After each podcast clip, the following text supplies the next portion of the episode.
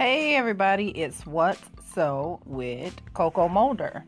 So today I was um, at work and um, a discussion came up about um, not allowing your history to dictate your present or future. Now, today is Juneteenth, and for those people that don't understand what Juneteenth is, it's 1865, the slaves were freed, all this kind of good stuff, and we are liberated as a people, as a black people.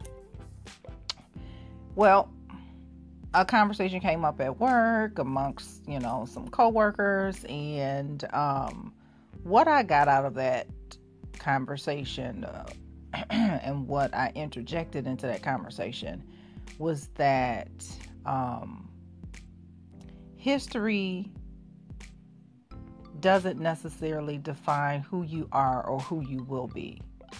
But to ignore history is something that can be detrimental and devastating to the world.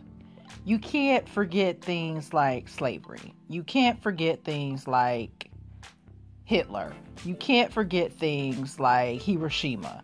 You can't forget things that devastated or annihilated a whole people. And so um, I'm not saying that you can't move on from it. I'm not saying that there's nothing to be learned from it. What I'm saying is that you can't allow it to define who you will become in your future. You are the dictator of where you will go. You are the person who will grow yourself into who you will become and what you will do. Um, I'm a firm believer in the law of attraction. I'm a very spiritual person. I believe that what I think becomes my reality. That's how I think. And so I don't dwell on the whole humdrum. Um, I can have a discussion and not lose my mind over somebody else's opinion.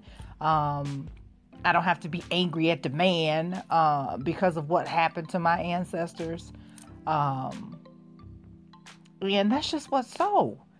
You can't allow something to paint a black image of the past because the past is not defining what your future is, or you shouldn't allow it to define what your future is. If somebody did you wrong in the past, forgive them and move on. It only makes you sick, it only causes you to have cancer. That's all I have to say. And that's what So with Coco Mulder. Have a great one.